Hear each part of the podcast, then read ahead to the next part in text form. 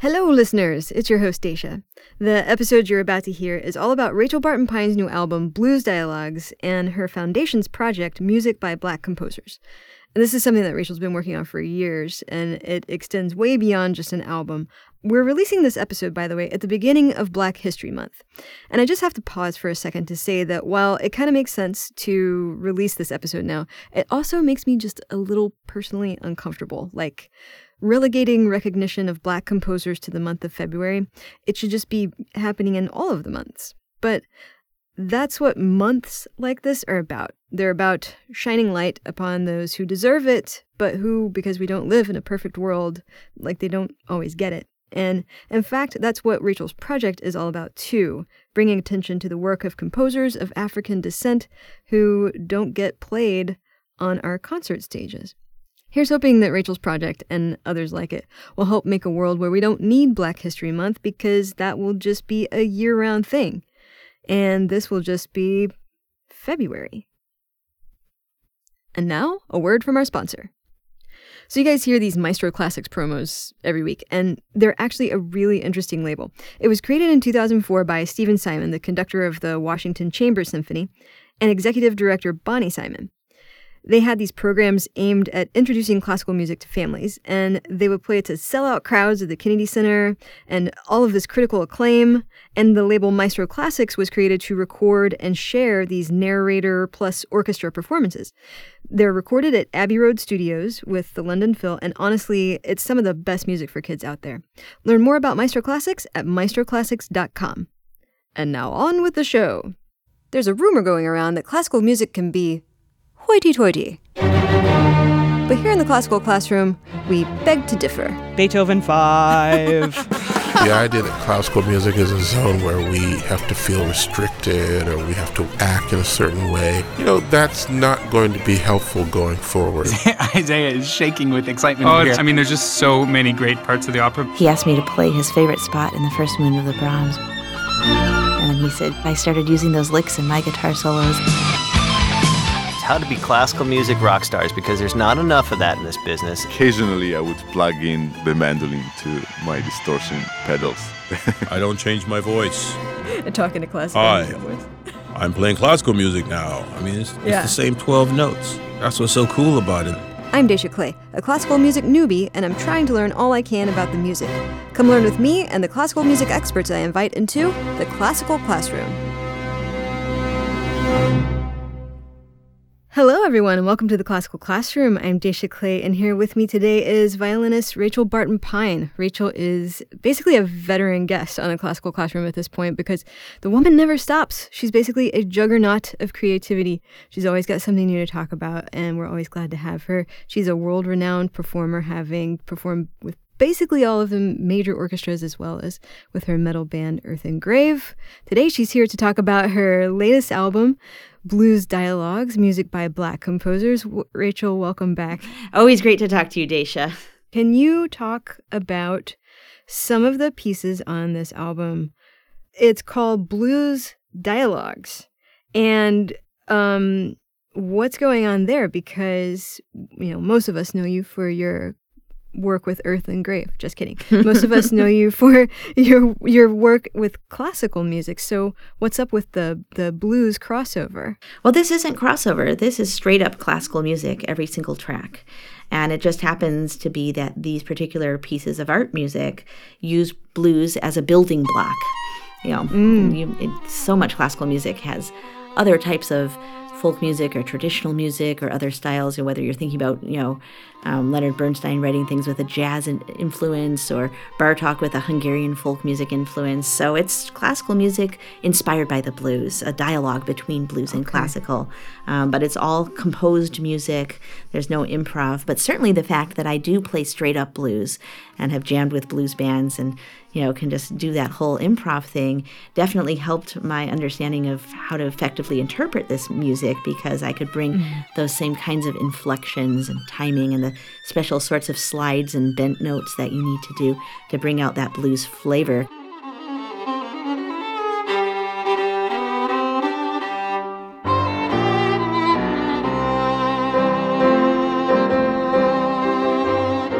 First one I ever discovered um, of this set of pieces was the David Baker "Deliver My Soul." I was in my favorite sheet music shop when I was a kid. You know, some some teenagers would go to the mall and buy clothes, and I would go to my favorite sheet music store and charge way too much on my credit card and come home with a stack of music. and so I found this piece one day, and it was you know, 12, it wasn't like, you know, the Ravel Sonata with its blues movement. Yeah, that's much more like kind of jazz. But this was straight up 12 bar blues made into a recital piece for violin and piano. And I was like, what? So I was so excited. I've performed it numerous times. Actually, I have a YouTube video of me playing it um, from, I think, 10 years ago or something. And um, that's been a, a constant in my repertoire.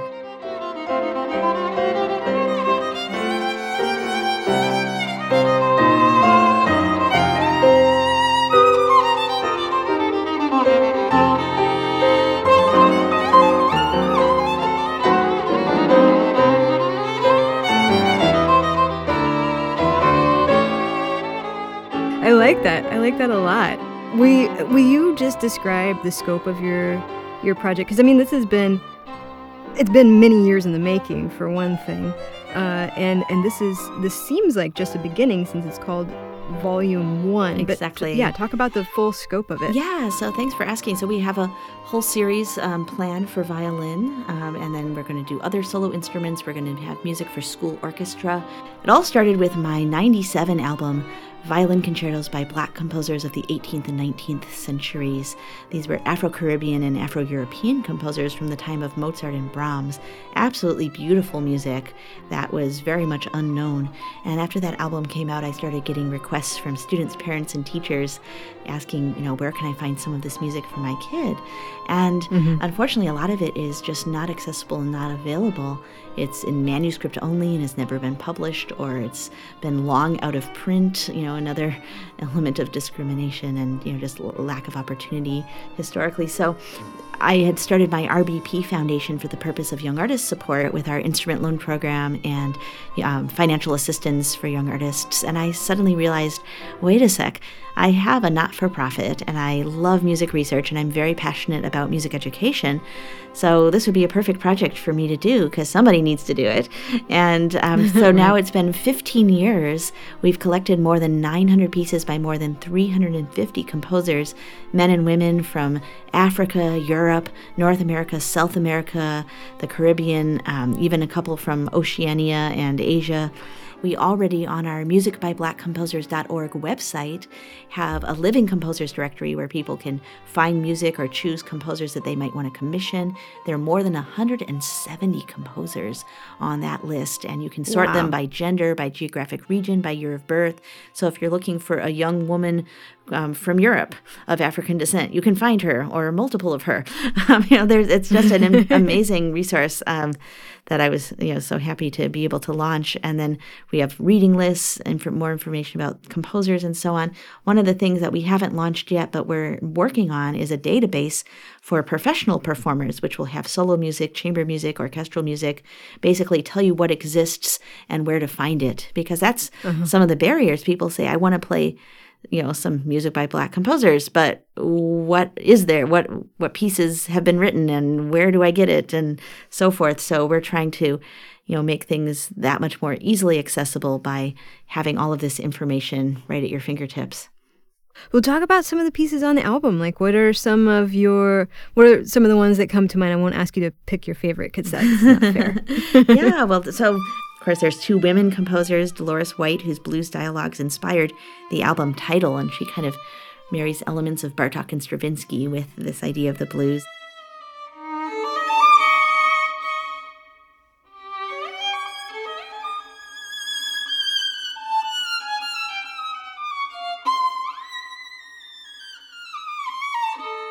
And then Errollyn Wallen. See, we can't call this album African American Composers because of Errollyn Wallen. She was born in Belize and um, lives in the UK. Um, but her music is, you know, very funky, and this particular piece is kind of a, a distillation or a, um, a deconstruction of woogie boogie or boogie woogie style. And she calls it woogie boogie, which is very cute.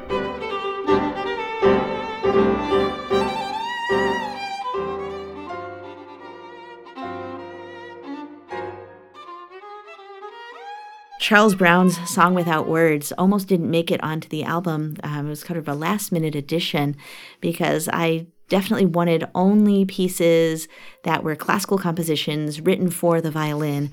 So, you know, uh, the the Charles Brown was, of course, a vocal piece, but there's a long tradition of violinists playing songs without words by Mendelssohn, Dvorak, the Rachmaninoff vocalise. And so I, I realized that this piece would be really beautiful on the violin. And it's actually different than um, a lot of songs without words because it's actually meant to be hummed. And you can see some yeah. YouTube videos of some, you know, very compelling performances by vocal artists humming this song. So I actually started my preparation for it by humming it rather than playing it. The kind of this kind of thing to really get the inflections, the timing, figure out how I wanted to phrase it. And then I picked up the violin and used a kind of sliding technique to imitate that sound to bring the music to life.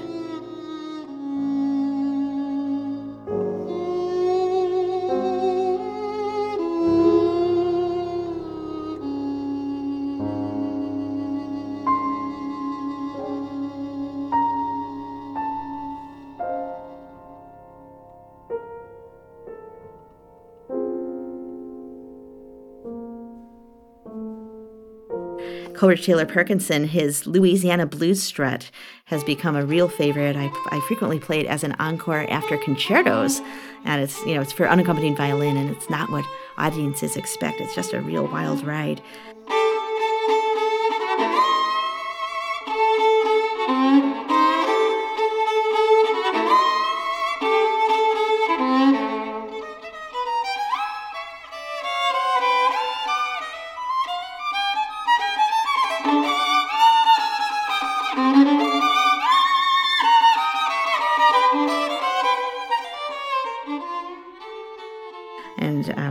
William Grant Still's Suite is probably the one, you know, repertoire piece on the album. Certainly people perform it a fair amount.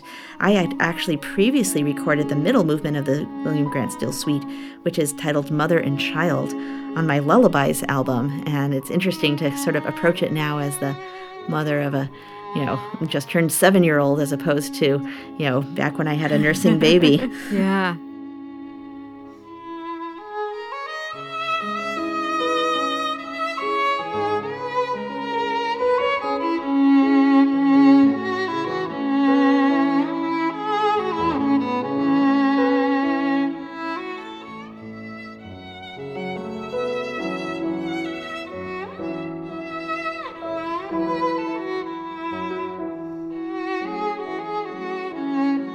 There's even a new piece on the album written for me, the Billy Childs um, incident, which is about the Philando Castile shooting. And of course, there's a long mm. tradition um, in the blues of you know protest music and. Um, you know, and I, well, I, I just recently attended a Riccardo Muti from conducting Chicago Symphony doing Babi Yar, and you know, I think of this piece um, by Billy Childs as very much in the same vein of, you know, drawing attention to human atrocity in an effort to you know, kind of work through it and hopefully um, end up with a better world.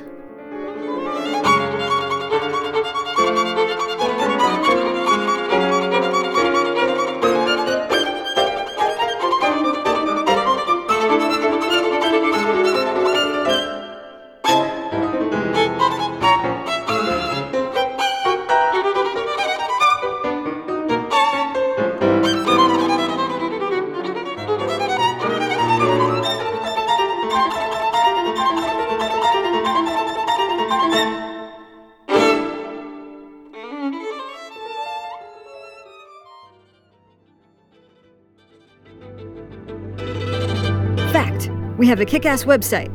Fact, it's at classicalclassroomshow.com. Fact, you can find all of our episodes there, including all zillion other Rachel Barton Pine episodes, all of which we love.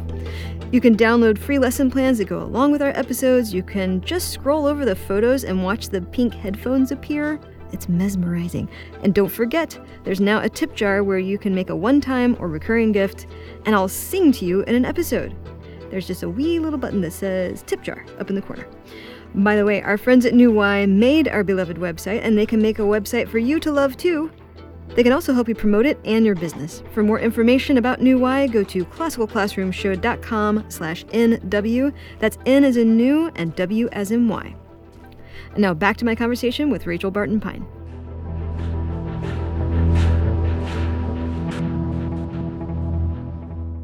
So I want to talk about why it is that you feel that it's important to talk about the music of black composers because I mean in this day and age aren't they just, you know, composers? Like why why the need to shine the light on them? Well, actually, you're absolutely right. I do hope that, you know, if our work is successful, it will literally become obsolete and unnecessary, but we aren't at that point yet. A lot of these composers, you know, are not in the canon, not because they aren't just as deserving, but because they've been historically overlooked. And so you need to highlight them now to sort of right the ship. Mm. Clarence Cameron White, that's the oldest piece on the album, he was a virtuoso violinist of 100 years ago. And yet, because of discrimination at the time, he didn't have um, the performance opportunities that he deserved. You know, he wasn't being booked by mainstream concert series. Luckily, there were a fair number of African American classical music organizations that presented concerts for just that reason. But he, you know, didn't have a, lot of orchestras to solo with, um, etc. So, um, unfortunately, he didn't make any recordings, which is just, you know, criminal that we don't have that record of him. But we do have a snapshot of his artistry through his compositions. And interestingly, many of his compositions were performed and recorded by guys like Kreisler and Heifetz. In fact, Jascha Heifetz recorded this Clarence Cameron White piece that's on my album.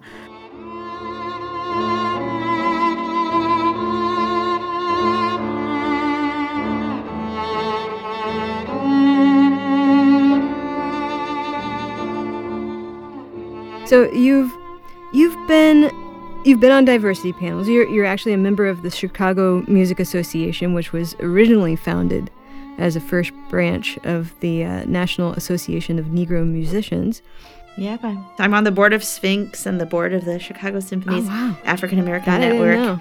Yep, whatever. I mean, yeah, so you're you're very deeply involved. But but there's this unavoidable fact, Rachel, and they may not have found this out yet, but you're a white lady.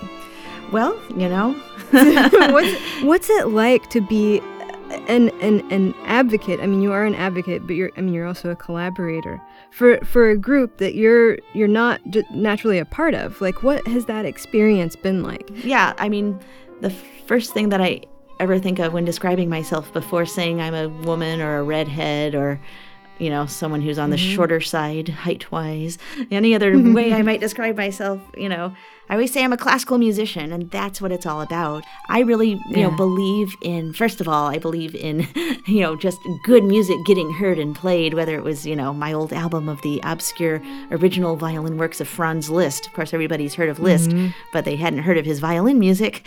Um, you know, some of the Yeah. Scottish music or the, the Clement Concerto and the Joachim Concerto that I, you know, made these recordings of. And, you know, those are white guys, but I was championing them too. So I guess, you know, this is just one slice of the music that I try to shine a light on. I think, you know, like on the one hand, you know, I'm a musician with a certain amount of success or notoriety. And so, you know, that's, you know, very meaningful that I would be championing, you know, or somebody in my position would be championing this music. And now there are more and more up and coming um, young soloists of color um, who are going to, you know, or already do have fabulous careers. Uh, you know, Daniel Bernard Roumain, you know, a dear friend, and his filter um, is a piece that um, actually has a Jimi Hendrix kind of approach to the blues, this wild cadenza, and then during the main part of the piece, he's actually imitating on the acoustic violin some of the distorted sound effects that you would get with a plugged in electric violin.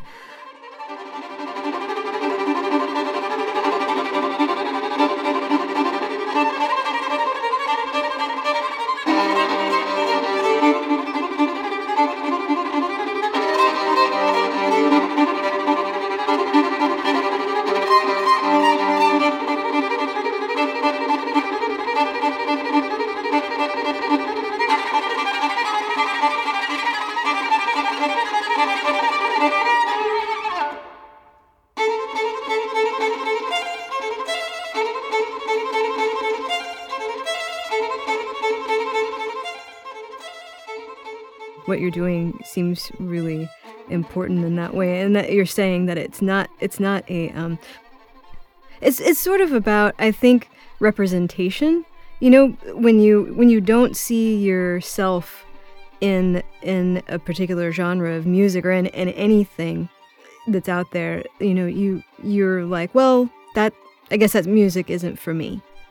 And and um and you and you don't you just don't go there. You why why why would you? Nobody nobody there looks like you. Much like the history of women composers, it's not that they weren't there.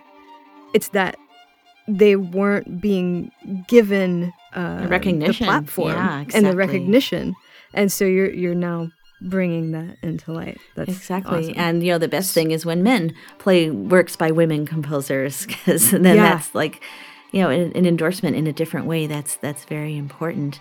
Um, but it's also about access to classical, and I I des- I believe Mm-hmm. that everyone.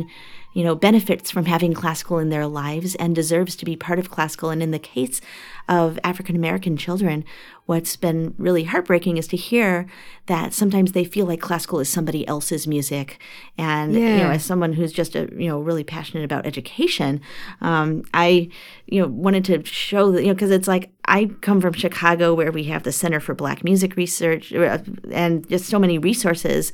It's like I know that Frederick Douglass played the violin, that Coretta Scott King played the violin, that there were all black orchestras in the 1800s and all these composers, but the average kid in the average town and their teacher, they don't know any of this stuff. And so they don't realize Right. that this is their music too. And so, in order to Yeah. diversify, you know, which is so important to all of us to have all of us represented, you know, and, and having inclusion in our genre, um, in order for people to really participate in the next generation, we have to educate them now. And part of educating them is providing relevant materials. And so, this is, you know, where, where we come in. yeah, the Noel da Costa Suite. He was born in Nigeria to parents of Jamaican descent and spent a large part of his career in the U.S. So he's alternately claimed as an African, and African American, or a Caribbean composer. Um, you know, take your pick. But um, this is a this really is a great example of some of the barriers that exist.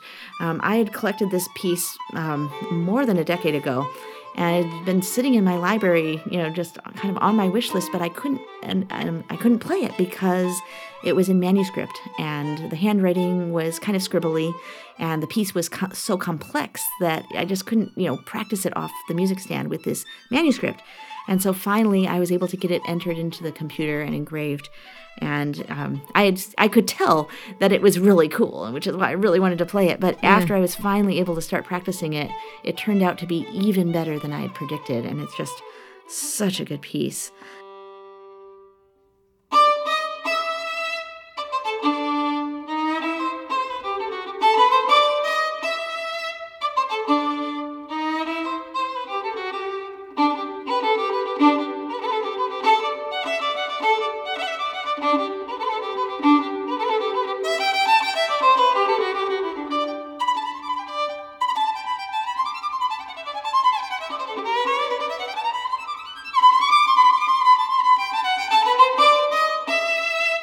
That's again, it, like you said, it's all about about access, and it can be such a deterrent when you when you want to do something. You're like, yes, I would love to include this music, but but you literally don't know where to find it. So so this is called Volume One, and are there? I'm guessing you've got plans for more volumes in the future. Oh, absolutely. We're already almost done with volume two, and we're, you know we're going to go. It, basically, the idea is not to have a replacement curriculum, right? So it's very important to have our shared heritage where we all play Bach and Vivaldi and Mozart, etc.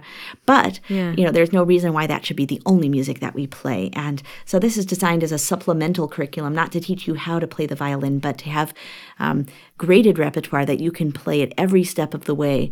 So the first um, volume is beginner to elementary level, and we're going to go all the way up to advanced. Wow. It's amazing because, you know, I release books and CDs and new concerts and do all this stuff all the time, but there's just the feeling when I was holding this violin volume one in my hand, having worked on it for 15 years.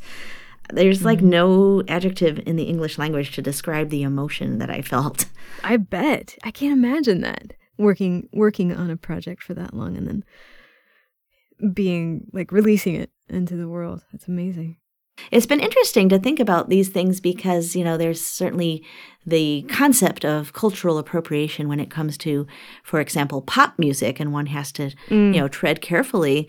But classical, I think, um, is really in a different world in that sense. You know, like when I'm playing Scandinavian music, you know, it certainly. Um, is you know the, the, onus is on me to understand it to the best degree possible but nobody right. minds that i'm you know, didn't grow up Scandinavian before I went and dared to play the Sibelius concerto, you know, and, and yeah. of course we're playing music from previous centuries that none of us lived in because it was so long ago. And we're, you know, everything we do, we're trying to interpret um, with the appropriate yeah. musical language, whether it's music from the past or the present or music of whatever genre or from whatever population it might be. And so yeah. I think it actually gives a certain legitimacy to this repertoire that, you know, other people would would play it that it's music that deserves to be played by everyone and not some kind of niche thing where only people of color would play composers of color if that makes sense. And you know my my greatest hope for this music is that it will be embraced you know by colleagues of all races and ethnicities and that you know it'll just become part of our part well our hashtag is expand the canon. That is wow. There's so much going on on this album. This is this is very cool, and Rachel, I'm I'm really glad that you're doing this because I, I think that uh, that bringing more people that that have been composing over time and just haven't been who've basically been left out of the canon, bringing them into the canon, it can't do anything but make it better. Yeah. So, Rachel Barton Pine is always a pleasure to talk to you. You're, of course, welcome to come back any old time. Thanks for talking with me today. Thanks for having me on, as always. Look forward to the next one. Yeah. Okay, that does it for this episode. If you want to hear more episodes, just go to our website at classicalclassroomshow.com and listen till your heart's content. Follow us on all of the social media platforms or just send us an email at classicalclassroomshow at gmail.com. And now, listeners, a very special segment of the podcast that we like to call our Heroes section. Yes, these are listeners who have gone online and have given a financial gift to the program. You too can be thanked in song in an episode of the podcast, though it occurs to me as I say that that perhaps that would be a deterrent for some of you. And if that's the case, I just want you to know my silence can be bought. Anyhow, did you ever know that you're a hero? We'd like to give a big thanks to Jan and Dave, who just became recurring donors to the show. That's right, every month we'll get a little gift. Steve Lazarus, we want to give you a big thank you too. Thanks, Steve.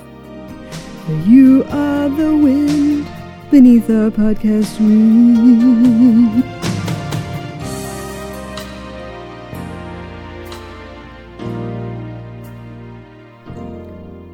Thanks today to the home of Classical Classroom, King FM in Seattle, where I got the best birthday card today with the ladies from Broad City on it. Thanks to our birthplace, Houston Public Media. Thanks to the official marmot of Classical Classroom, Punxsutawney Phil, for sharing Groundhog's Day with me. Thanks to Rachel Barton Pine for being on the show. Thanks to me for saying words, but most of all, thanks to you for listening. We'll catch you next time.